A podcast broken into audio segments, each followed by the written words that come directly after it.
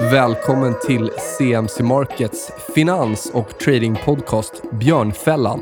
Vi som kör den här podden heter Nils Brobacke och Kristofer Berggren och vi arbetar båda som analytiker på CMC Markets. CMC Markets är nätmäklaren som riktar sig mot dig som är intresserad av aktiv handel. Vi erbjuder handel i CFD på aktier, index, råvaror, räntepapper och valuta i fler än 10 000 produkter världen över. All handel sker via vår kostnadsfria och prisbelönta handelsplattform. Vi finns nu i 17 länder och är börsnoterade på London Stock Exchange.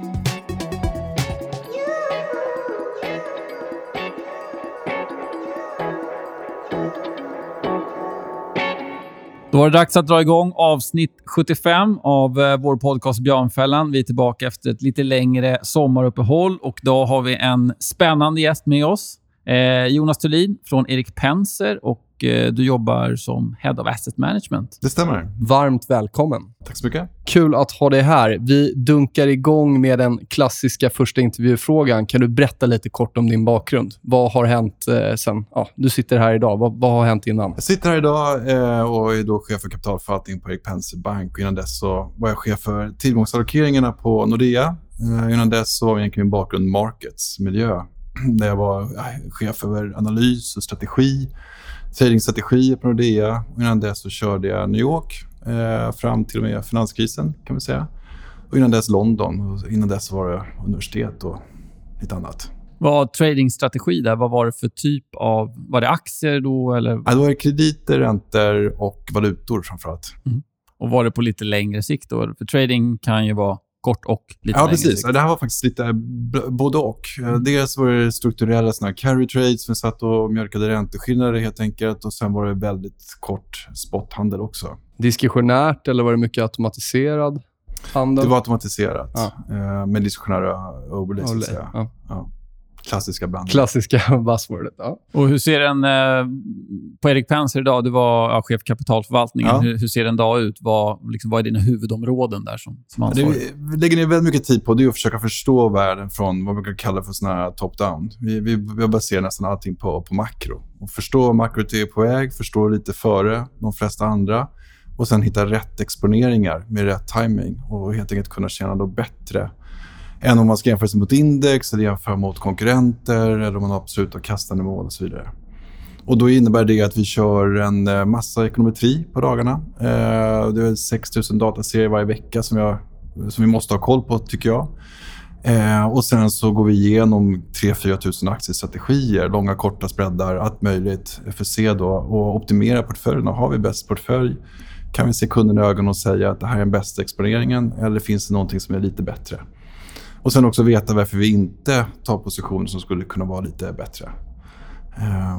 Så det hela tiden ha ett aktivt val och inte bara sitta och köra index helt enkelt. Är det något speciellt du tar med dig där från tradingsidan? Ja, det är väl den där att vi ska ju hela tiden vara mer stressade än våra kunder såklart. Vi ska ju ta på oss det jobbet med att kunna försöka förstå den politiska risken kring Trump, kring Kina, kring Europa, veta hur man tjänar pengar på det och kunna tolka det från de ögonen som annars blir ganska svårt om man läser media så får man en bild av vad som händer i världen men hur är det de facto det som händer och kan man tjäna pengar på det? Så det blir... Det är en hel del gräva i data helt enkelt. Låter som att ni gör mycket research in-house. Hur viktigt är det? Vi gör all research in-house. Vi har kört ganska öppna kort mot resten av marknaden säger att alla får komma hit och pitcha.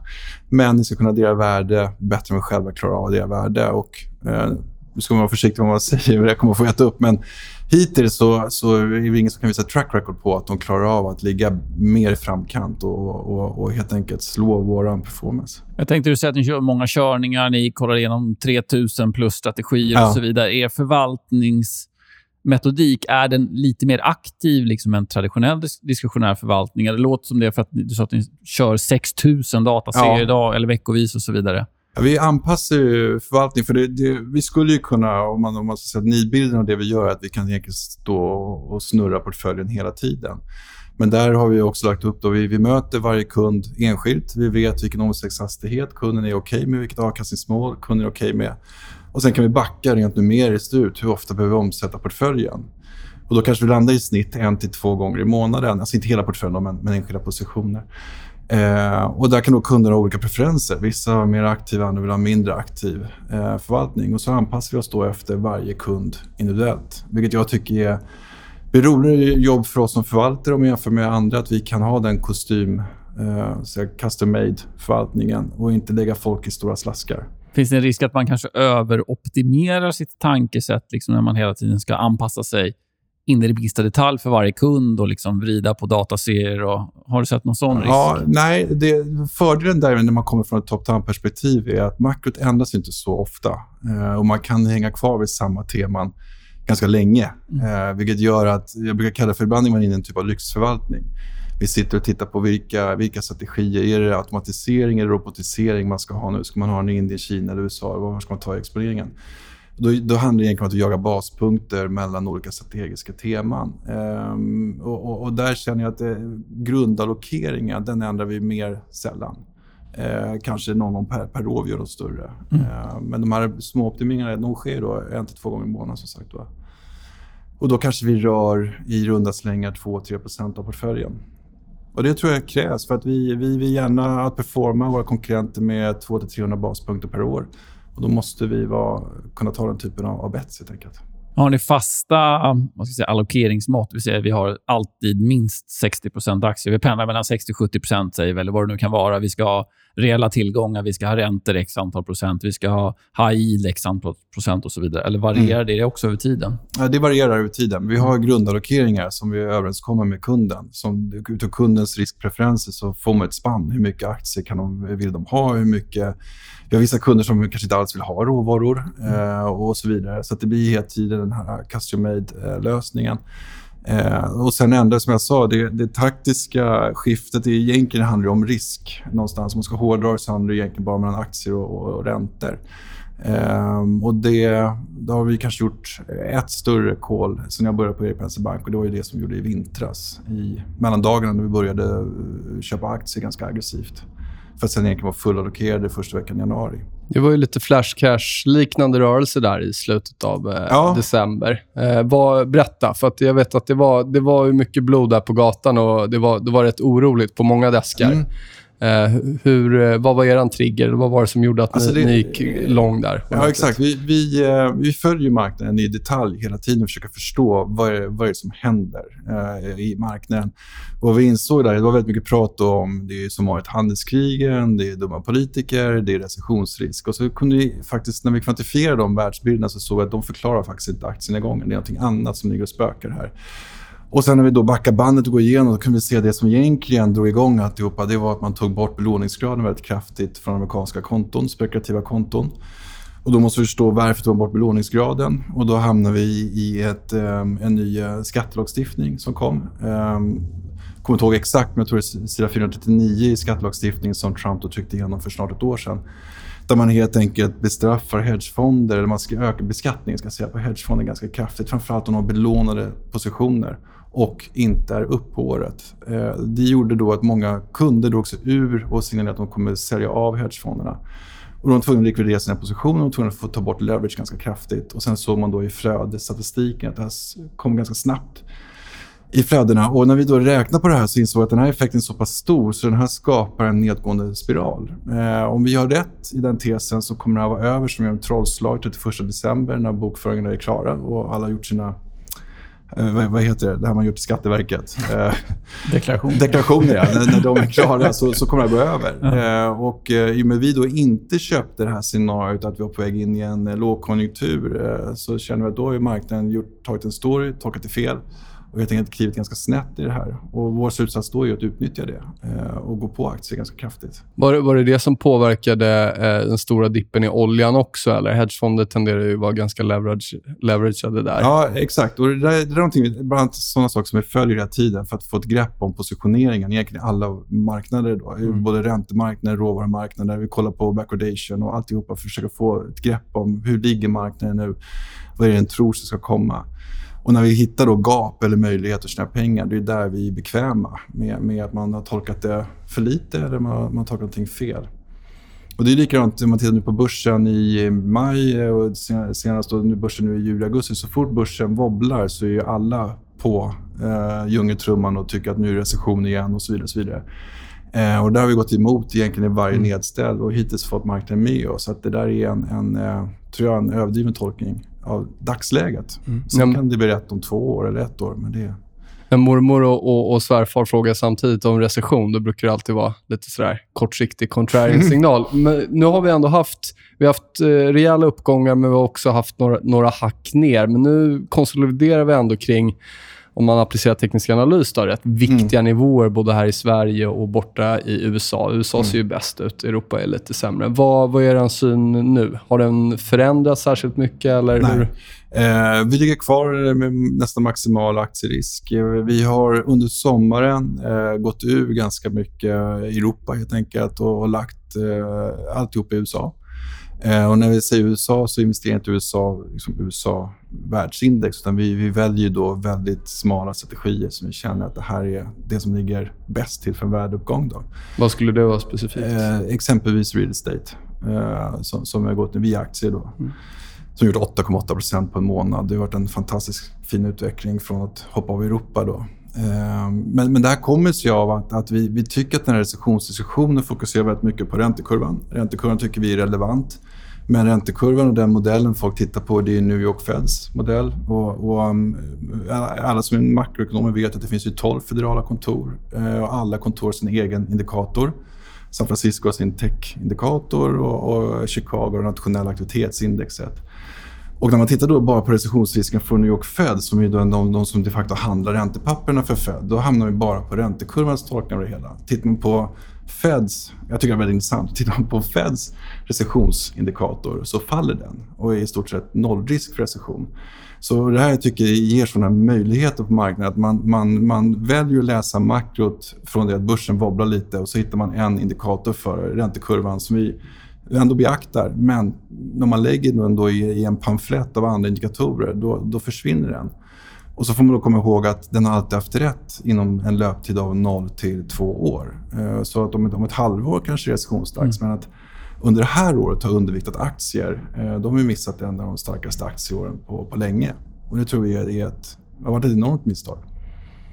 Men du pratade om strategi där ni hade fastigheter i USA. Kollar ni på andra mer kanske kvantitativa strategier, typ trendföljande och den biten, och har som kanske en hedge? Eller är det alltid att gå mot avkastningen så att säga? Nej, men det gör vi det. I vår så kallade alternativa strategidel då, där innan jag började hade man kanske 8 hedgefonder där. Nu har vi inte en enda kvar. Och de har vi ersatt med aktiva och passiva strategier som egentligen replikerar det som traditionellt sett ansetts vara hedgefondstrategier. Men har ni byggt de strategierna själva eller går... Vi har idén själva, återigen från ett makro. En sån enkel grej är valuta som vi kan använda. Vill vi vara lång emerging market och plocka carry, eller vill vi gå i schweizisk franc igen och skydda oss och så vidare. Och sen kan vi ju korta, vi kan köpa bollar, vi kan klättra omkring på kurvan. Allt det där går att göra idag med passiva instrument som kostar kanske 5-10 baspunkter. Och det ger ju oss en möjlighet att skapa en portfölj som överavkastar HFRX-indexet. I år igen faktiskt så ligger vi före. Och det är väldigt positivt. Så att vi skannar marknaden varje månad efter lämpliga fonder. Och vi hoppas på att hitta någon en vacker dag. Men hittills så tycker vi att det mesta går att replikera ganska billigt och effektivt. Vi var inne på handelskriget och det pratas ju om dagligen. Fram och tillbaka framförallt via Trumps Twitterkonto och så. Och det är väldigt mycket känslor som liksom styr svängningarna. Han är väldigt känslosam och så vidare. Men vad håller ni koll på liksom i form av hårda data för att se om handelskriget verkligen biter? För det är väl det man egentligen är rädd för. Men sen så agerar man känslosamt. Absolut. Och det här tycker jag också är en sån här diskussion som ibland börjar lite fel ända. För att när man tittar på global handel så kan man se att den har ju tagit stryk såklart. Men, och så säger man att det är handelskriget. Vi skulle aldrig lägga pengar på en sån strategi. Det ser ut så att man måste gå till grunden och botten med, men vad är det som gör att handeln faller? Vad är det som gör att Europas export utanför Europa exempelvis är det stora sänket i global handel? Europa särskilt drabbat av handelskriget. Det känns också lite konstigt. Eller går det här tillbaka till den piken vi hade i europeisk konjunktur 2017, vilket har gjort att vi har haft ett kapitalutflöde från Europa under en väldigt lång tid. är det där skon klämmer någonstans? Och då ska vi hantera Europa ur det perspektivet. Så vad vi har gjort är att vi har byggt upp ett jag brukar kalla det för ett spindelnät eller ett fisknät av makroekonomiska datapunkter som kommer frekvent och som ska fånga upp det här handelskriget. För då kan vi mäta, är det så att aktiviteten har fallit på en sån nivå nu att det syns i Kisa efterfrågan i Sydkorea, Singapores average knots per hour på lastfartygen och ska lasta av sina saker alltihopa. Allt det där ger en bild som vi kan monitorera handelskriget ganska objektivt. Och egentligen konstatera det att nej, det är klart att det inte är positivt. Vi får en blöt filt på aktiviteten. Men handelskriget per se har än så länge inte bidragit negativt till tillväxten. Och då hamnar vi då på att hitta, som jag sa då, Europa och försöka förstå hur kommer det sig att Europa har kört i diket här? Och vad är det som händer då politiskt? Varför anser marknaden att den politiska risken är högre i Europa än i USA, trots det som händer på Twitterkontot? Mm. Alla de där följdfrågorna sitter vi då och manglar och egentligen bygger upp en förståelse kring via ekonometri då. Och slutsatsen nu är att vi inte har knappt några aktier kvar i Europa. Och nu ser vi det, nu får vi flödena med oss att det är kraftig envägskörning mot USA för tillfället. Och varit en tid. Tror du den diskrepansen kommer fortsätta med en DAX som liksom driftar neråt och S&P och Nasdaq som kan göra nya högsta? Ja, jag tror att marknadens favorittrades både förra året och det här året var ju att den här spreaden skulle vända så att Europa skulle komma ikapp. Och vi är fine, det kan säkert bli så en vacker dag, men än så länge så har inte vi sett det eller lagt en krona på det. Nej. Utan vi måste ju faktiskt se att Europa klarar av att, jag brukar säga lite krasst, att göra någonting. Alltså vi måste få en tillväxt, vi måste få en tilltro till politiker. Vi måste få en reformagenda. Nu pratar vi om fiskala stimulanser. Det skulle eventuellt kunna vara en början till någonting.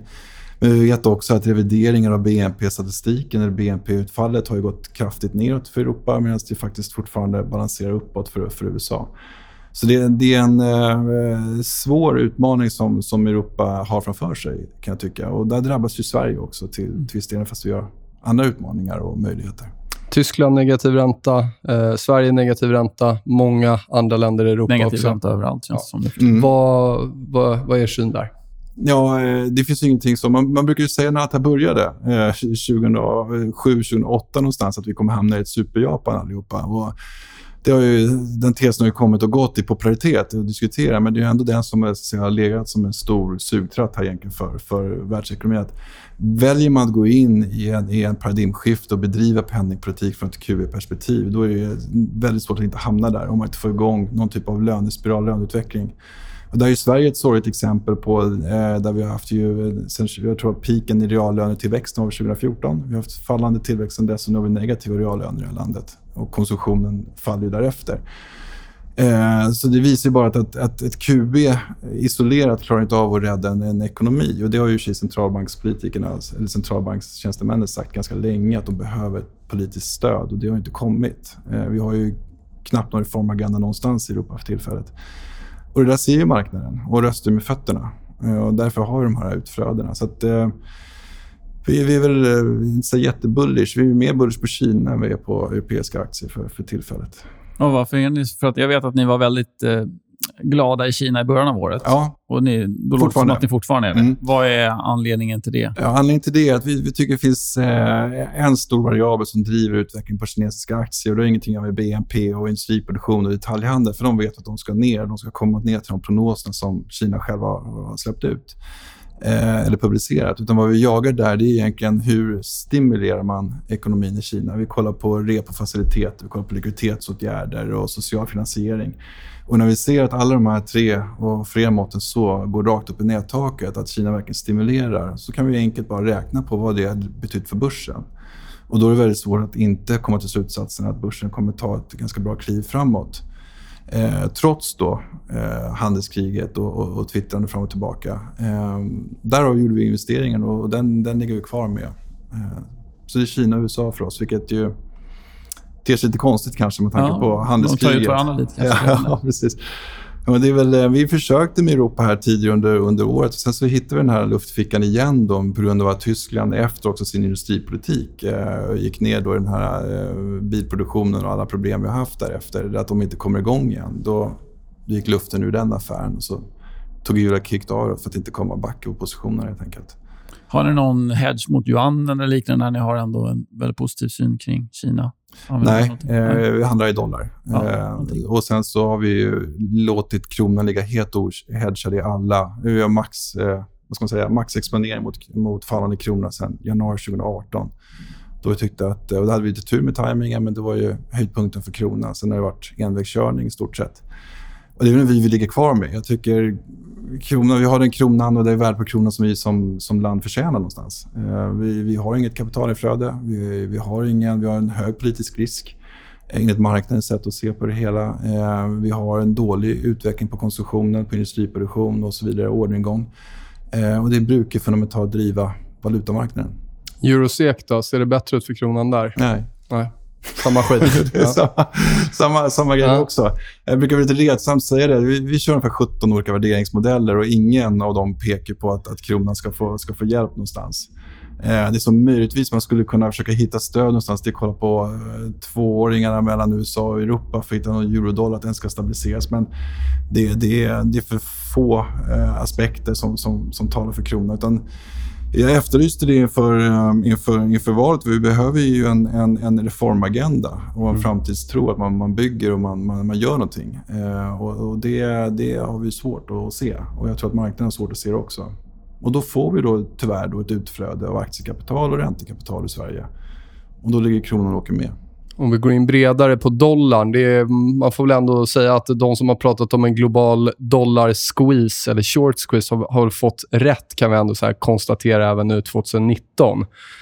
Dollarindex är på väg att bryta upp mot nya högsta och sådär. Ja. Vad har ni för syn där kring dollarn? Och om dollarn ändå tidigare har varit, om vi tittar de senaste åren, en risk-on-trade, hur länge kan den fortsätta att vara det? Finns det en risk med en alldeles för hög dollar? Nej, egentligen inte. Utan jag tycker det är intressant att folk ibland hänger upp sig på nivåer och känner att hit har den aldrig varit igenom. Men valuta är ju väldigt charmigt på det sättet att den är hela tiden relativ. Och den kan gå på flera olika ben. Och vad vi ser när vi tittar på amerikansk ekonomi, kapitalflöden, reallöneutveckling, arbetsmarknadsutveckling, alla sådana klassiska variabler som någonstans i relativt andra regioner bör driva dollarn, så finns det ingenting som stoppar det här.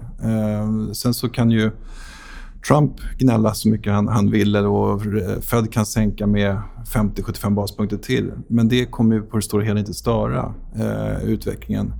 Och det är lite grann som att jag har svårt att se en världsbild, i alla fall i siffrorna, där USA ska sänka 50-75 baspunkter till och Riksbanken ska höja i år. Utan det är snarare så att vi återigen får en Riksbank, precis som 2008, som gjorde den här sista onödiga höjningen nu här i december. För att sen då kasta tillbaka det. Så vi jagar det här varje vecka, tittar vi efter vändpunkter för att lägga på hedgar och skydda oss. Men som jag sa, vi har legat sen januari 2018 med helt öppet för kronförsvarning. Och det har ju hjälpt oss jättemycket avkastningsmässigt såklart.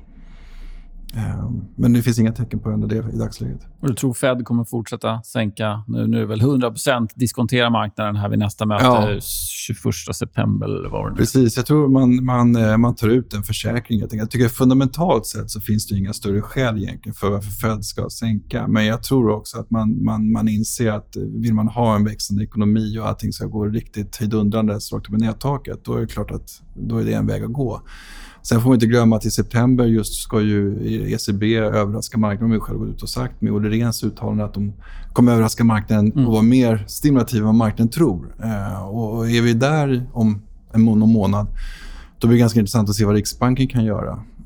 Och även för riskfria tillgångar kan det vara intressant. Så det är...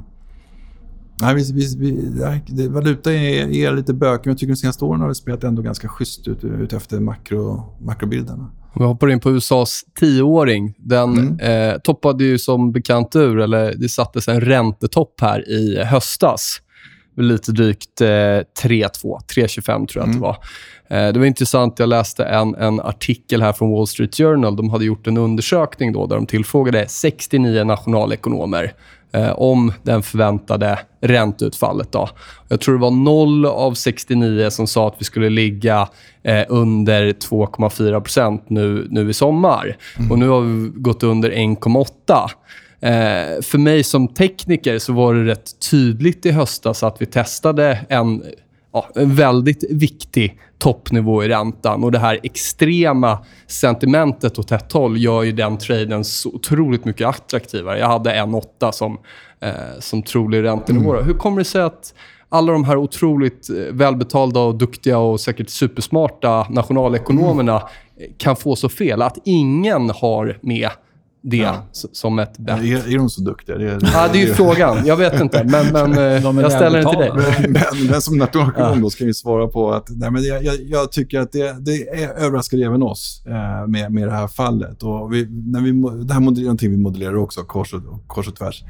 Och vi tycker att de senaste kanske 30-40 baspunkterna är så att säga, de går inte att knyta till ett makro, utan man prisar in en väldigt, väldigt negativ framtid, och det kan vi tycka är överdrivet. Så vi plockar gärna upp den här traden på andra sidan, men inte förrän momentum någonting vänder såklart. Så vi har ju svårt att peka på att det är på grund av att ISM har kommit in lite grann, för det har gått milsvider långt än vad ISM har gjort, eller kapitalflöden mot börsen och så vidare. Men om man tittar historiskt så är det ju så att räntemarknaden, det var 2003 ett bra exempel, räntemarknaden har en förmåga att köra stenhårt för långt, för länge, och helt lämna fundamenta bakom sig. Börsen har, jag brukar säga det, att börsen har ändå lyxen av att ha en verklighet. Det finns bolagsrapporter och alltihopa. Räntor har ju någon typ av makron ska förhålla sig till. Och valutor är helt schizofrent mittemellan någonstans.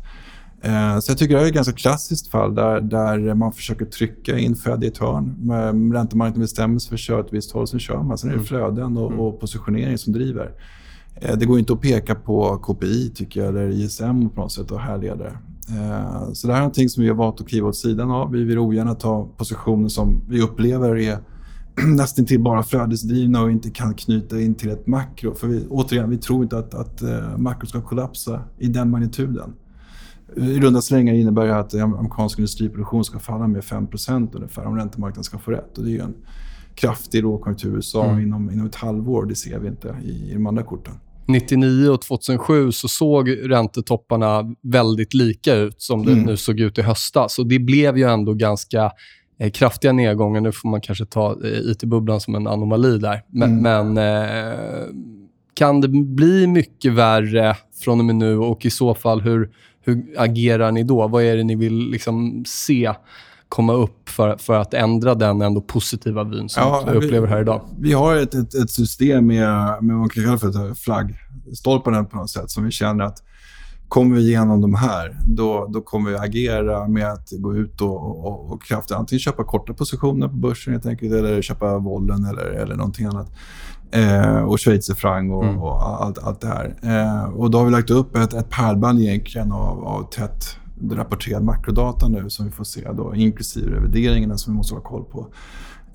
Och där är ju då morgondagens PMI ganska intressant och ISM för att ta de här lite mer generella variablerna. Men sen lever vi i en värld där vi ligger ungefär 3 månader före ISM och PMI för att jaga utvecklingen. Och det är mer hur de variablerna ändrar sig. Och då tittar vi på hamntrafik, hur många ton som skeppas på järnvägar, hur många fartyg ligger i kö i olika hamnarna för att se liksom hur snabbt efterfrågan, hur snabbt lastar man av dem. Har ni någon som sitter i en boj eller inte en gummibåt utanför och filmar den? Nej, men det finns fantastiskt mycket statistik att gå på här. Vi gjorde faktiskt på 2007 när jag jobbade i New York, då skickade vi ut studenter som räknade språk på Fifth Avenue för att se om det var mycket turister och allt annat. Men den 2007 och den limen, den var ändå ganska, för den kunde man ju handla på under hela 2007 med igen och annat. Den var ganska förutsägbar för det syns i swapparna och alltihopa och CDS för att inte tala om det. Vi tycker inte vi ser samma stress i dagens läge. Ni tycker inte att nej. Vi måste få in mer stress i systemet. Vi måste sprida sig till fler tillgångsslag och mer känsliga instrument än vad vi gjort hittills då. Så vi ser, det är som jag sa, det här, vi gör ju det här varje dag så i praktiken skulle vi kunna byta vy imorgon. Nu går det ju inte makro så fort då. Men jag tror att inom 3 månader så är risken att vi får helt enkelt ändra och kraftigt undervikta börsen. Är det någon enskilda bolag där som är extra viktigt att hålla koll på? Deutsche Bank ser ut och sätta in en dubbelbotten här, men det är ändå alltid på tapeten. några andra bolag. Ja, GE är det senaste som har kommit upp här med den eventuella frauden, om det nu är det eller inte. Mm. Nej, vi tittar ju mer på strategier. Ja. Då vi gillar att ta några framgångsrika fonder på stan, så kan vi plocka ut russerna och så kör vi det i en wrapper, helt enkelt, en korg. Så vi tittar väldigt mycket på automatisering och robotiseringsbolagen. Och det är allt från Finland till australiensiska bolag och amerikanska, självklart. Som vi håller ett öga på och se vad händer där nu? Kommer vi få igång det eller inte? Men återigen, där har vi fortfarande tull på ganska bra. Stockholmsbörsen är en av de få börserna, för oss i alla fall, som vi tycker är lite mer oroväckande, givet att vi får inte det momentum som vi hade hoppats på, helt enkelt. Ja, det är rejält med sälj uppe vid den där 16,75 toppnivån, och blickar vi tillbaka lite så har vi inte handlats där sedan 2015 då. Så det har inte, man får slänga på lite utdelningar och sådär, men det har inte varit fantastiskt att vara lång Stockholmsbörsen sedan 2015. Nej, jag vet, och det som är så oroväckande det är ju utflöde och annat, att det är tufft för och det är intressant är att småbolagen går så pass relativt mycket bättre än de stora bolagen, så att det är någonting som jag funderar på om man kanske ska gömma sig mer än vi gör redan nu då i småbolag, för att undvika den här kraftigaste Tysklandssmällen, om man kan kalla det för det, lite grovt uttryckt, men i USA har ju småbolag gått betydligt mycket sämre än de stora bolagen. Så där är det ju totalt omvänt. Ja. Momentum har gått ganska bra i USA och så vidare. Vi hade amerikanska småbolag i början av året, men de gjorde sig ganska snabbt av med.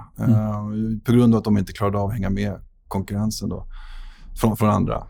Så en av de bättre strategierna vi ligger på nu, det är ju liksom de största large cap-bolagen med låg vol. En enkel fin korg som tuffar på alldeles utmärkt. Är det den low volatility ETFen som finns? För den har ju rullat på väldigt. Det finns ju massa sådana. Ja. Så vi har ju varit inriktade på så vi får den som vi vill då. Med för att undvika small cap och medium cap, utan bara köra large cap. Det finns ju så vansinnigt mycket ETF nu. Det gör ju det. Man kan göra vad som helst snart med det produktslaget. Jag tänkte på det här med negativ ränta. Vi har tog det upp i podden förut när europeisk high yield gav samma ränta som den amerikanska 10-åringen. Tyckte vi var jättekonstigt. Men nu har det också emitterats liksom high yield som ger negativ ränta. Och vad säger det dig? Alltså, det är väl något bett på att man då tror att räntan ska fortsätta ner, eller varför väljer man att gå så långt ut på riskskalan för att inte få någonting egentligen? Ja, det är en sån stresstest av riskav här någonstans. Så får man tagare på de här eller inte? Vi har inte intresse av att jaga det där. Men om man kommer tillbaka till den tanken att låt oss leka med tanken att måla upp en världsbild på vad som bör hända makro och finansiellt. Om vi är i ett Japan exempelvis, men då är det dit vi ska. Sen så kommer börsen ligga och range-trada. Varför vi då har byggt upp den här med att hela tiden vara väldigt detaljerade med vilken börsrisk vi tar, undvika breda index, utan ta väldigt specifik, gärna spreadar, lång en sektor, kort en annan sektor. Just för att förbereda oss för att det är ju ett mer och mer troligt scenario, och så kommer vi få en sån här badkarsutveckling på BNP. Det kommer inte krascha, men det kanske inte kommer explodera heller, utan vi kommer ligga och darra kring de här nivåerna. Och då bör man då vara ganska hyfsat snabbfotad i sina positioner. En tillgång som har gått bra senaste tiden är guld. Och jag såg någon graf, den har cirkulerat lite olika som har gjort samma graf, men att gulduppgången har korrelerat fantastiskt med uppgången, alltså volymerna i då negativa, alltså volymerna in i obligationer som ger negativ ränta, det har varit i princip 1:1 senaste året ungefär. Säger det oss någonting, eller är det bara ett random event att det har blivit så att de korrelerar nu väldigt tajt? Ja, jag tror det är mer ett random event än något annat. Vi är glada för att vi har väldigt långa guld, men vi tänker väl mer på är det dags att kliva av guld och titta på silver och annat. För den spreaden har ju kommit, eller kvoten, ration har ju kommit extremt högt också. Men jag tror att det finns många sådana där. Jag vet att man ibland så läggs det upp tidsserier som man tycker ska förklara varandra, och sen så man vill gärna hitta samband. Ja, precis, och det är det vi jagar hela tiden, och vi blir ganska ofta besvikna på att ibland så hittar i alla fall inte vi. Det är vår eget tillkortakommande också säkert. Att vi hittar inte de här sambanden som känner att här kan vi riskera trots att andra människors pengar på, utan vi vill kunna räkna på det här. Så att det är, som jag sa tidigare, det händer ju att vi ser saker i marknaden som vi väljer att inte ta in i portföljen, för vi vill inte ta den typen av position, helt enkelt. Krypto är ett exempel, cannabis i Nordamerika ett annat exempel, som vi såg förra hösten var ju en fantastisk trade för börsen, men vi valde att inte gå med på den. Vi har haft nu i närtid har vi haft Kazakstans börs och hela östblocket har ju gått väldigt starkt på börsen, och där har vi haft diskussioner men egentligen inte gjort någonting än så länge, för återigen amerikanska börsen går bättre, men vi ser det, och vad vi gillar, eller vad jag gillar någonstans, är att det är ett aktivt val att inte gå in i östeuropeisk börs för tillfället, utan vi väljer då kanske då hellre USA eller Mellanöstern, förlåt, Fjärran Östern. Vad är det som gör att Kazakstan kommer upp på kartan? Är det uppgången i börsen eller är det någonting i makron som gör att ni är intresserade?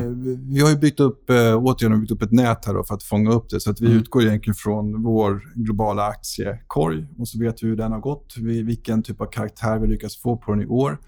Och sen så kopierar vi över det egentligen i siffror. Och så säger då att vi vet alla strategier som kvalar in i den här, och ju bättre vi går desto svårare blir det att kvala in helt enkelt. Och då tittar vi på att det ska vara flöden, det ska vara skruvar, det ska vara sortin och kvoter, det ska vara performance. Det är väl kanske 10 olika variabler som vi tittar på. Det är sådana här roliga mått, ni vet, när vi tittar på volatiliteten så du vet hur stor del av volatiliteten kommer från positiva och negativa dagar, och så kan vi sitta och räkna på det där. Så vi försöker säkerställa att det är solida investeringar. Sortino är din favorit. Ja, jag har ju inget emot volle på uppsidan. Det är... Precis. Här det gäller att bena upp det där. Liksom, var kommer vollen ifrån? Kommer den från neddagarna eller uppdagarna? Och den säger väldigt mycket, de här, tycker vi. Och sen när vi kör då det här genom då det vad vi uppfattar då som vårt investeringsbara universum, vilket då är egentligen alla aktieprodukter i världen. Så ramlar det då ut, kanske ett 100-tal. Som klarar av då de här, för att ribban går upp och ner beroende på vår performance. Och sen optimerar vi dem. Och så får vi fram en lista, och då har vi sagt det att vi tar ju helst 1 eller 2. Vi vill inte gå längre ner. Kazakstan var ju då 12-13, så de kom inte med. Men de hade ett fantastiskt fint inflöde och en stabilitet som är intressant och tillräckligt stor för att det skulle passa oss då. Sen så gör vi det här då gärna före och efter amerikansk börsöppning, så det blir då 2 dagar per dag.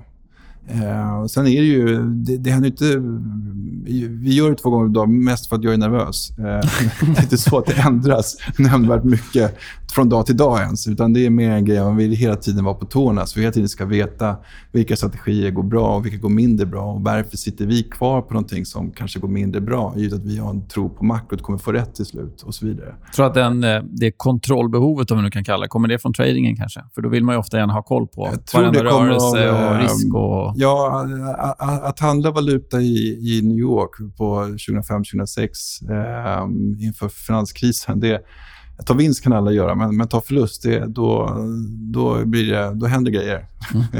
Och efter att ha gjort, vi handlade med några av de största hedgefonderna på den tiden i London, och efter att ha haft möte med dem när PNL framförallt gick ut, då lärde oss hela tiden att det, som jag sa, ta vinst kan alla göra, men ta förlusten är ändå betydligt viktigare att vara transparent, vara rakryggad och förklara vad man håller på med. Man blir ödmjuk. Ja, man blir ödmjuk, och vi gäller också att kunna förstå varför fick vi fel. Så därför lägger vi väldigt mycket krut på att hela tiden vara på toppen av våra positioner, och försöker i alla fall ha koll på makrot.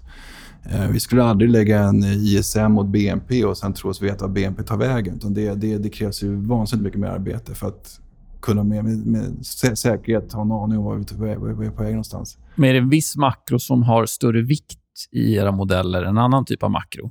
Ja, alltså ISM är väldigt många som tittar på, men är det någon, liksom, har ni några korgar med det här extra viktigt, ISM, BNP, löner eller vad du nu är för någonting? Ja, jag har 1200 modeller med ungefär 6000 dataserier som vi gör varje vecka. Bara 1200 modeller? Ja, jag vet.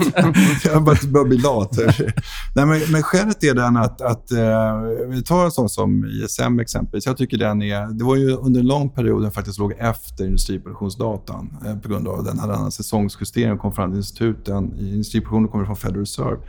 Det gjorde att när man träffade europeiska konton som tittade på ISM så förstod man inte varför, för att den ligger 2 månader efter industriproduktionen. Men det där gör ju att det blir fantastiska möjligheter här också. När folk stirrar sig blinda på en datapunkt, exempelvis räntekurvan nu, kan jag tycka att folk stirrar sig lite blind på. Och missar då att stora Fed har en helt annan recessionsmonitor som ser någonting helt annat. Det ger ju fantastiska möjligheter om drevet går för långt åt ena hållet. Så vi har då ett gäng dator. Du frågar om de är viktiga eller mindre viktiga, men jag tycker de är alla viktiga för oss. Och sen så kommer då frågan hur ofta får vi motsträv i indikatorer. Det händer nästan aldrig. Utan jag tror att ju djupare man gräver desto då hittar man de här datapoängen. Man ser faktiskt en samstämmig bild i det här. Sen kan man bli skjortad av viss surveydata som kommer för att folk tror att ja, går börsen upp nu så kommer ISM komma tillbaka lite. Mer autokorrigera mot börsen och någonting annat ibland. Och då gäller det att komplettera det som vi uppfattar då med den här typen av hårda data. Där vi tittar på allt från ohyvlade reglars, spotpriser som är en fantastiskt rolig data. Och det måste vara ohyvlat. Det är lika larm i New York. Och sen så har man då tågtrafiken, hamntrafiken, väg. Ta i för Europa exempelvis så vet vi att flygtransporter från Frankfurt av plast är en extremt ledande indikator för bilindustrin. Det finns massa sådana här saker som måste bara lära sig för att hitta den typen av hårda data. Och där är man aldrig fullärd. Där gräver vi ju hela tiden. Hitta mer och mer och mer. Du nämnde där att Fed har sin egen syn och de ser ingen risk för lågkonjunktur och så vidare. Men vad är det som då har gjort att man från, om vi går tillbaka till ett år, då var det räntehöjningar under 2019. Ja. Sen så kom decembernedgången, då skulle man inte göra någonting. Sen så vill jag påstå Trump hetsade Powell ganska mycket och då började han sänka. Och nu har marknaden, som du nämnde, tvingat in Fed i ett hörn igen så att man nu måste sänka i september. Man sänkte när det nu var senaste mötet. Vad är det då som gör att man sänker trots att man själv inte ser någon risk för lågkonjunktur? För då gör man ju någonting som man inte ska göra så att säga. Ja, precis. Och det är ju det här som historien blir så intressant. För man har ju varit här förr. Vi har ju varit här, som jag sa, 2003 för mig att det var ett ganska bra exempel då marknaden bestämde att nu ska Fed sänka. Och så trycker man Fed.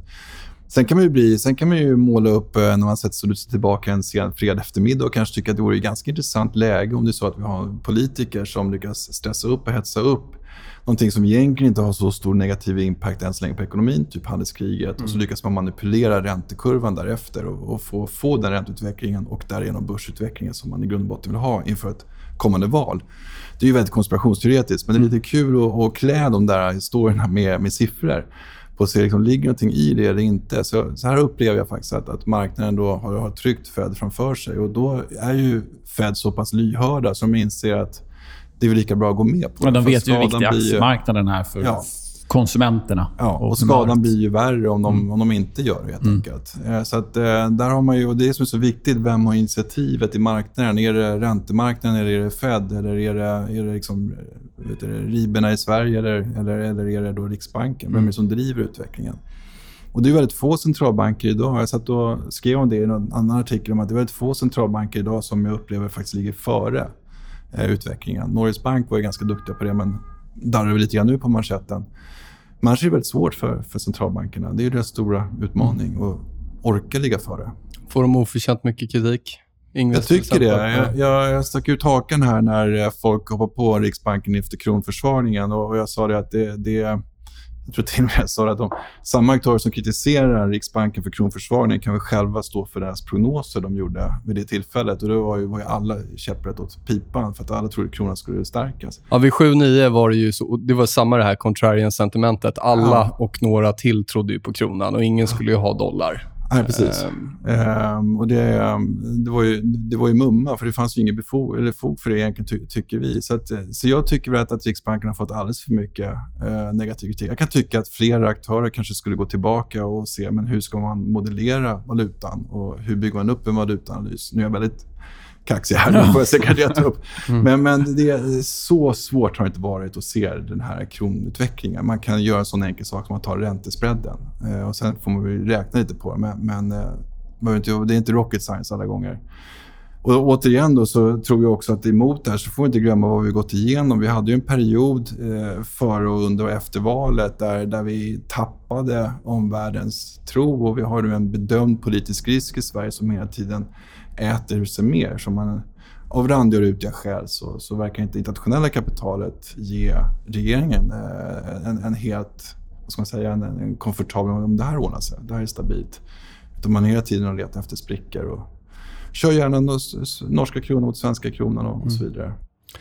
Svenska bankerna då, kort, de ligger och hamrar på i princip lägsta nivåer här om vi backar tillbaka lite. Vad har du för sida? Jag har ingen vy där. Jag vet att vi ökade lite grann i Nordea här för några veckor sedan, och det var kanske lite för tidigt då. Vi kan tycka att det var lite överdrivet negativt kring bankerna.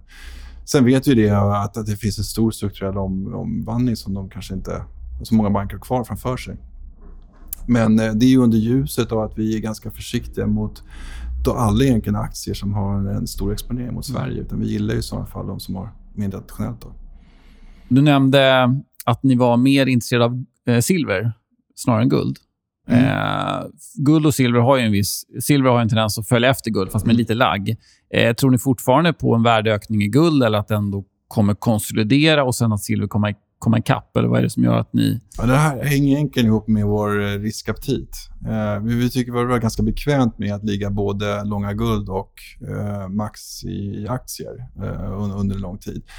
Och i vårt så att säga, drömscenario skulle det vara att kunna släppa guldbenet och helt enkelt utnyttja dem till någonting annat. Det ligger ju en råvarukorg, det finns ju fantastiska råvaror som vi skulle doppa tårna ännu djupare i. Som... Ja, vi har tittat mycket på exempelvis där vi har en liten investering nu i sojabönor. En extremt stor marknad och extremt slagad marknad på grund av handelskriget. Handlas väldigt lågt om man kollar historiskt sett. Ja. Viktiga nivåer. Exakt, så det, vi har en liten position i den. Inte den bästa i portföljen. Men vi tittar mycket på vad förväntan om sojaprisutvecklingar är på väg. Och det ser ju... Om man nu ska tro på det, det här får man ju då modellera och räkna på. Men tittar man på vad folk och gemene man tror om utvecklingen så kommer det ju öka i pristakt. Och det är någonting som vi tittar på. Sen tycker vi också att det är intressant hedge lite grann att ha med i portföljen. För skulle vi få att handelskriget så att säga lugnar ner sig lite grann, att vi får tillbaka en dialog, ja då är det en av de sektorerna som man skulle kunna misstänka ha lite att komma ikapp med på prissättningen givet att det var ett sådant instrument i handelskriget då. Så vi tittar på allt från det, sen har vi varit inne och egentligen gått igenom allt från hobbelis och juice och allting för att hitta någonting. Men vi gillar också silver och palladium på grund av den kopplingen mot industrimetaller. Så börjar vi se det, vi tycker att vi kan börja se botten på industrikonjunkturen i USA. Skulle det infria sig, då är det en intressant ratio att hoppa av guldet och gå med på de här andra valutorna. Koppar där. Den är ju att testa rätt viktiga nivåer på nedsidan och ser väl i alla fall tycker jag rätt spännande ut om försvarar nuvarande nivåer. Det skulle även kunna vara en fin trigger för brett emerging market index. Har ni tittat någonting på kopparn? Nej, vi har tittat på kopparn fram och tillbaka, men jag tycker kopparn är lite obehaglig, för ibland så är den allas darling och man ska handla makro på den och det är Dr. Koppar och alltihopa, och ibland blir den iskall. Det där känns som att det har släppt de senaste åren, inte alls lika signifikant.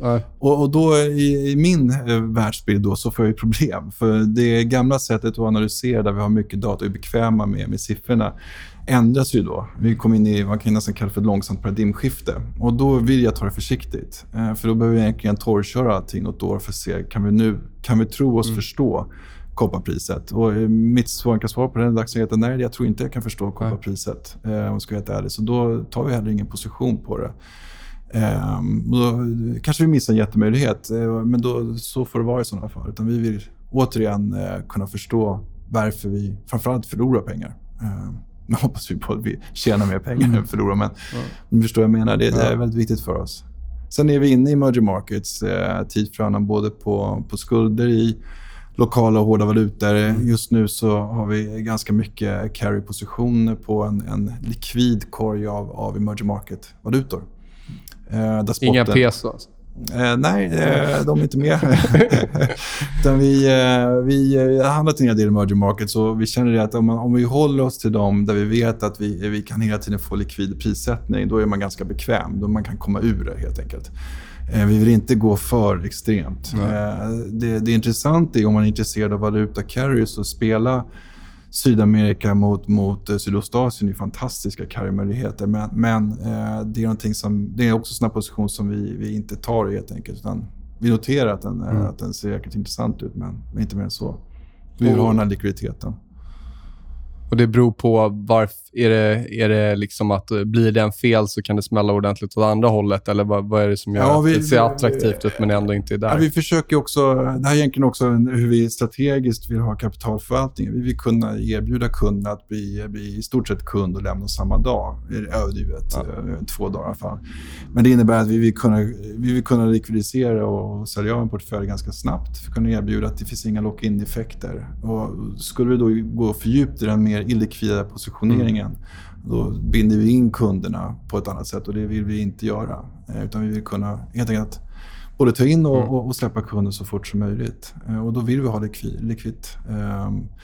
Så vi handlar väldigt sällan derivat överhuvudtaget, utan vi vill ha det enkelt och gärna börshandlat, så vi kan snabbt komma in och ut, och ingen märker oss heller. Det tycker jag också är skönt. Vi behöver inte handla med några av våra kära stora jättekollegor runt Stockholm, utan vi kan smyga omkring på andra marknader. Det blir en liten fisk i en stor damm med den här typen av exponering. Har ni någon aktieallokering mot tillväxtmarknader? Vi har ju Kina då. Ja, men utöver Kina. Nej. Johan, den där hett ämne, den där 7-nivån mot dollarn har ju varit en så här, i alla fall som jag har förstått när man har pratat där borta, jag har haft det caset både slutet av 2016 där, men även i början av året, att liksom att det där är en nivå som Public Bank of China ska försvara, och man kommer inte låta den spricka, och man straffar offshore-spekulanter och så vidare, och så ser vi en helt galen squeeze egentligen när det väl spricker. Vad betyder det? Vad betyder det för en aktieexponering i Kina där? Eller ska man liksom kanske inte dra för mycket växlar av en jämn och fin nivå i en graf? Ja, precis. Vi är mer oroliga från det perspektivet, är det här en dramatisk eskalering av handelskriget, vilket gör att även om vi med vårt fisknät inte ser så mycket av, så att säga, oro i reala makrodatan, så är det här, har man gått ett steg längre. Och det är det vi tycker är lite obehagligt, för att samtidigt så egentligen vår analys börjar borta i USA, där vi hela tiden monitorerar vad händer med kinesiska importvaror till USA. Är det så att tarifferna trycker igenom så att priset går upp, eller är det så som nu är fallet då, importpriserna för kinesiska varor i USA totalfaller? Man tar helt enkelt hela smällen på, grovt översatt, av egna företags bottom line. Då är ju valutan ett ganska intressant redskap, i och med att man har ätit upp så mycket av tarifferna hittills på sina egna vinster, vilket man har mött med likviditetsåtgärder och annat. Det är så som vi egentligen kommer in på som jag har valt att komma in på hela valutafrågan, rätt eller fel. Och utifrån det så kan vi tycka att jag har givit en vinstförsämring som varit i Kina och givet hur mycket likviditet man har tvungen att skjuta ut, så är det ganska rimliga åtgärder de ändå har gjort. Sen tror jag att de också testar vattnet lite grann, ser hur långt kan de trycka det här, och sen så backar de lite grann för att hitta en vettig balans. Men jag tror faktiskt även från amerikanskt håll att man har en viss förståelse för att det är ju trots att så länge importpriserna faller och tarifferna inte kommer igenom överlag då mot konsumenterna, det finns självklart fickor som har glider emellan då. Så tror jag ändå det finns en viss förståelse även hos Trump, och att där kan vi göra en liten poäng med att det är ju hittills så att kineserna får betala ganska mycket av det här, i och med att de då väljer att ta det på vinstkedjan. Om man nu ser Johan, eller den nivån som lite risk-on, risk-off-nivå, är det någonting annat i form av tillgångslag som ni kollar på för att hålla koll på liksom sentimentet i marknaden, om det är risk-on, risk-off? Ja, absolut. Där har jag lagt ner alldeles för mycket tid på att försöka hitta. Så det var lätt 2006-2007, då var det 2-åriga swap-spreaden som man kunde sitta och stirra på, så förstod man vad som skulle hända lite grann. Var det lätt då eller är det lätt i efterhand? Det var lätt då. Okay. Det var en väldigt speciell tid då, egentligen 2007, då jag rörde överens om egentligen hela Wall Street att det här kommer inte funka. Den banken jag var för då finansierade Lehman, man har ställt klockan på september 2008, att efter det så blir det mer finansiering. Vi åkte över till Europa och försökte förklara för européer vad som händer. Ingen trodde på oss, som Greenspan sa att det var lugnt. Och då vände egentligen amerikanska banken och dumpar alla balansräkning på europeiska konton. Och sen sitter vi där vi sitter lite grann. Men det var en väldigt konstig period, för det var så... Vi flyttade hem från New York i maj 2008, för då kände man att länge så vågade inte jag vara kvar med 2 små barn i New York, för det var ganska uppenbart att de skulle komma. Nu tycker jag inte, jag ser inte samma brister i systemet då som nu, men vi har byggt upp, återigen och försökt bygga upp, vi måste kunna modellera och tajma den här risken. Och då tittar vi på välvalda räntespreadar, lite emerging market, valutavolatilitet, lite andra volatilitetsmått. Och så försöker baka in det till en indikator som sen egentligen bara lägger mot börsen för att se vad ett tröskelvärde här någonstans. Och nu de senaste dagarna dansar vi kring det här tröskelvärdet, vilket gör att vi blir då försiktiga. Vi sitter då och funderar på alternativa strategier. Vi har inte valt att agera på utan vi ligger kvar där vi ligger då. Men jag tror det är väldigt viktigt att ha ett förhållningssätt, för annars är vad vi absolut inte vill göra, det är att börja handla på tycka och tro och läsa sig till vad andra tycker och tänker, för att det ändras så fort och det finns ingen metodik i det, tycker jag. Vilka vill du delge? Vilka räntespreadar ni håller koll på? Eller? Nej, är det vill jag faktiskt delge, för det tog ett jäkla tag att hitta vilka räntespreadar som jag tycker förklarar eller kan fånga upp stressen just nu. För det gäller ju att försöka förstå, du nämnde Deutsche Bank förut, och förstå Kokos och hela finansieringen. Alltså var finns sprickan, om det finns en spricka? Vem kommer få sitta med Svarte Petter? Vem kommer inte marknaden låna pengar till, helt enkelt? Och börjar man nysta det där och försöker hitta och sen hitta instrument som fångar upp det. Det är inte alltid helt enkelt heller. Jag fattar inte som handlas frekvent och annat. Det kräver lite detektivjobb och försöka hitta det där. Men, och sen hela tiden var ödmjuk för det faktum att bara för att det fungerar idag så kanske inte fungerar imorgon. Och hela tiden var på det här. Så lång svar på kort svar som jag kan, nej. Amerikansk high yield där tycker jag i alla fall funkar bra med mycket annat för att definiera risk on, risk off. Och något som de som... Ja, ett orosmoln där, det var ofta att man pratar om likviditeten finns i själva ETFen, men går du ner på underliggande bolag så ser det inte alls lika bra ut där. Och det såg vi lite här i slutet av 2018 när det smällde på att high yield tappade extremt mycket. En oro där kring high yield-marknaden även i USA. Ja, vi har en oro kring som många pratar om, det är den här ETF-oron då. Och där har vi återigen gjort så att vi bygger upp en analys kring, om vi investerar i ETF så bygger vi upp en analys så att vi ser att det underliggande är djupt likvitt. Jag tror att det finns alltid skräpfonder, det finns alltid skräp-ETFer. Man måste göra sin hemläxa på att inte hamna med Svarte Petter när man investerar i någonting. Och det finns ingen väg runt det. Man måste bara sitta och titta på siffrorna för att hitta den likviditeten som man är passen själv, helt enkelt. Sen så tittar vi inte faktiskt på high yield spreadar just nu. Men en sak som vi tittar på, det är ju, alla tittar på ISM exempelvis. Men det är förvånansvärt få som tittar, för det är ju inköpscheferna som alla vet. Men det är väldigt få som tittar på kredit- eller belåningscheferna så att säga, NACM-datan. Den tycker vi är nästan mer intressant nu för amerikansk konjunktur eller inte. För där får vi svar på frågan hur lätt finansierar sig bolagen, hur mycket avslag får de, och så olika i manufacturing services, konsumentlånen, studentlån och så vidare. Och grejer man är där så kan man då hitta fantastiska indikatorer för belåningsgraden i amerikansk ekonomi och industriproduktionsutvecklingen och alltihopa. Så det finns, tycker jag då, data som man är ganska duktig på att titta på i andra länder som vi ibland glömmer bort här. Och man slänger upp i sig mot BNP och så står man och drar någon hals om att det ser dåligt ut, det går ju neråt. Och sen så blundar man för det faktumet att vad händer då om 3 månader? Hur ska jag tjäna pengar på det? Så nackdatan är någonting som vi ibland tittar på.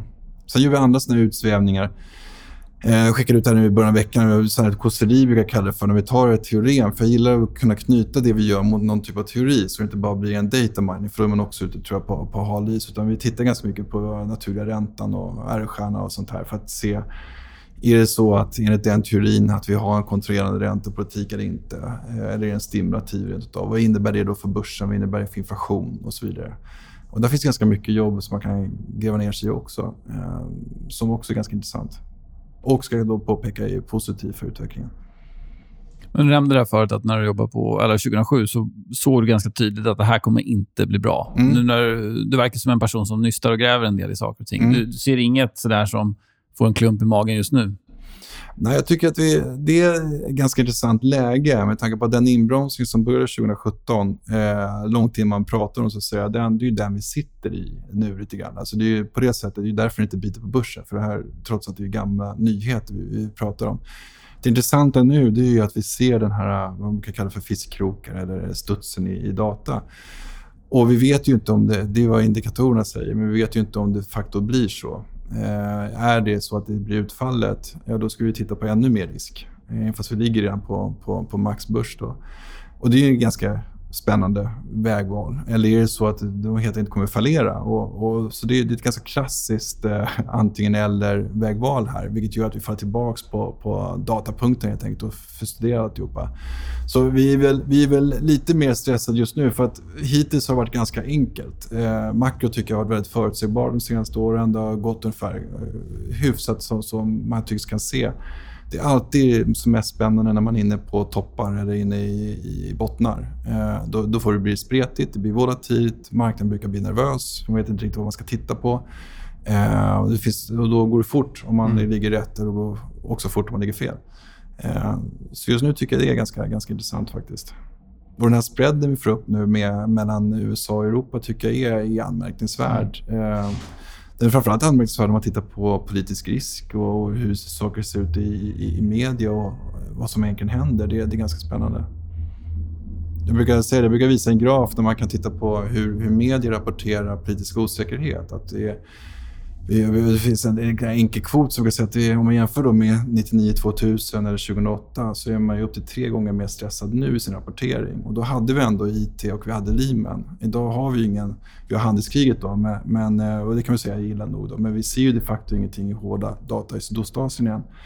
Men vi rapporterar med en faktor av 4. Och det är ju någonting som vi lägger ganska mycket tid på. Och där har jag egentligen ingen åsikt om det är rätt eller fel. För det historiskt är det väl ändå en bull market liksom, symptom att vi klättrar det här wall of worry och matas med negativa nyheter, och ändå så går vi upp på det. Ja, är paintraden uppåt då i det fallet? Ja, alltså med tanke på hur extremt mycket det rapporteras så tycker jag nästan att det är så. Jag tycker mer det är obehagligt. Det är intressant här, det är ju om man kan fjärma sig från huruvida man tycker det är rätt eller fel att tänka på hur media beskriver. För media, det är vad det är någonstans. Det får man bara acceptera och analysera objektivt. Det intressanta det är ju att se, är det så att den har kommit till en bristningsgräns så vi får en självuppfyllande profetia på nedsidan.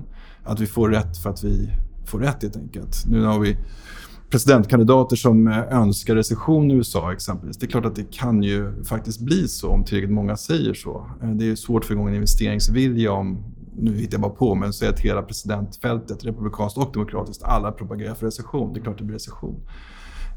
Och där kan vi mäta och titta på. Och där kan vi få tecken just nu som är illavarslande på att sentimentet är så pass surt så att det kan bli den här självuppfyllande negativa spiralen. Och då är ju inte vi värre än så att då kommer vi agera efter det, oavsett vad du tycker om det är rätt eller fel. Utan vi måste ändå beakta det, marknaden är facit, marknaden är alltid rätt.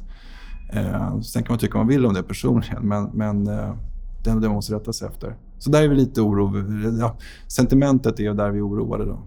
Om man tittar på en korg av jag tror att det var guld, yen och amerikanska räntor, så har under 2019 så har de haft liksom minirallyn flest antal sedan 1990, mer än 2008 och så vidare.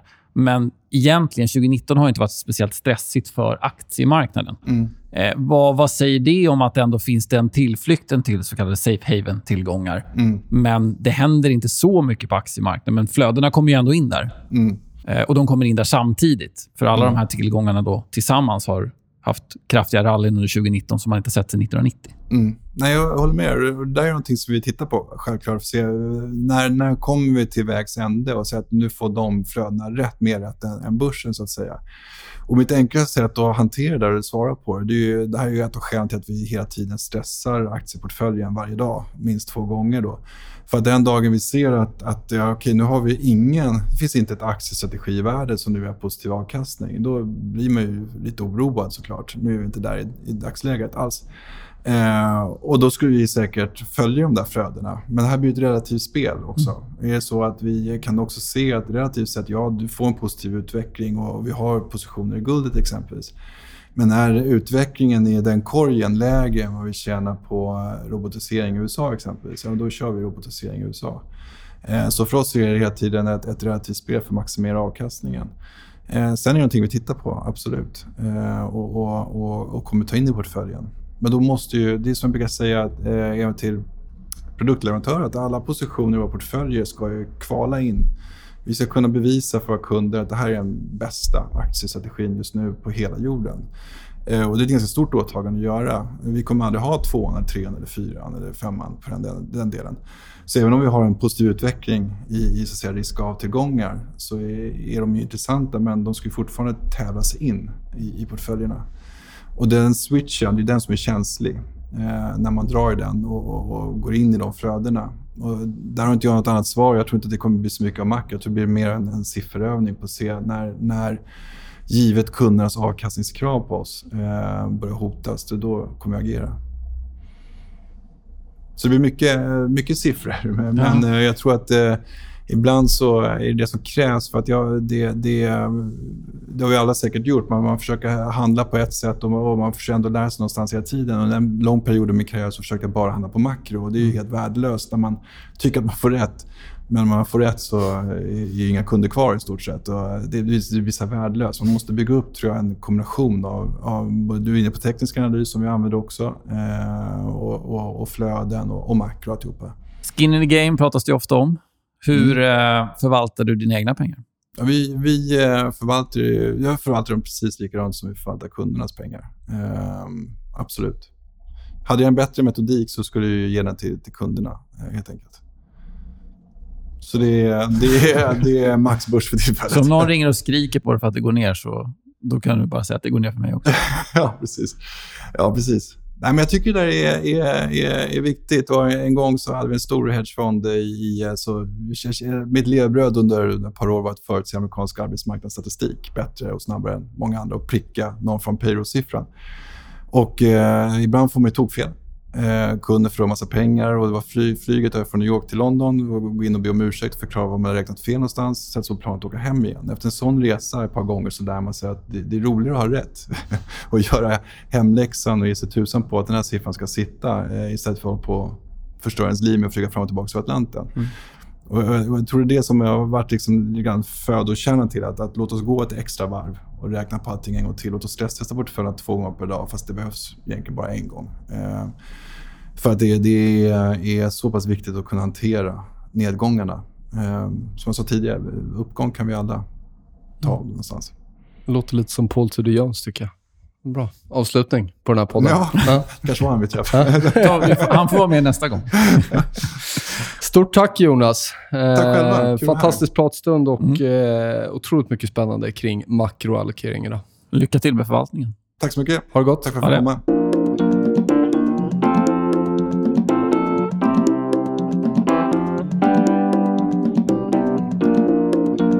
Sådär, avsnitt 75, klappat och klart. Skönt att vara igång här efter sommaruppehållet, tycker jag. Ja, jag håller med. Det var ett väldigt spännande avsnitt, mycket matnyttigt. Och hösten kommer bli extremt intressant, som alltid. Det tror jag också. Missa inte vår nyhetssajt, TradeCMC, där vi postar mycket internt och externa analyser och nyheter. Missa inte även vår Twitter-kanal om ni inte följer oss redan, CMC Markets Sweden. Om ni frågor, funderingar, feedback, någonting så hör gärna av er till oss då.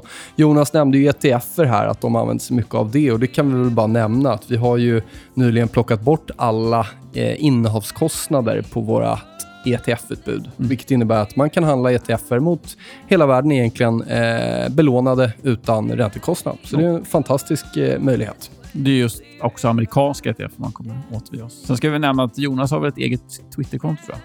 Det tror jag också. Han lägger upp mycket makro vet jag och strategier och sådana saker. Så att jag tror att han heter Jonas Thulin där kanske. Ja. Det är nog lätt att hitta. Då tackar vi för den här gången och så hörs vi om ett par veckor helt enkelt. Ha det. Hej.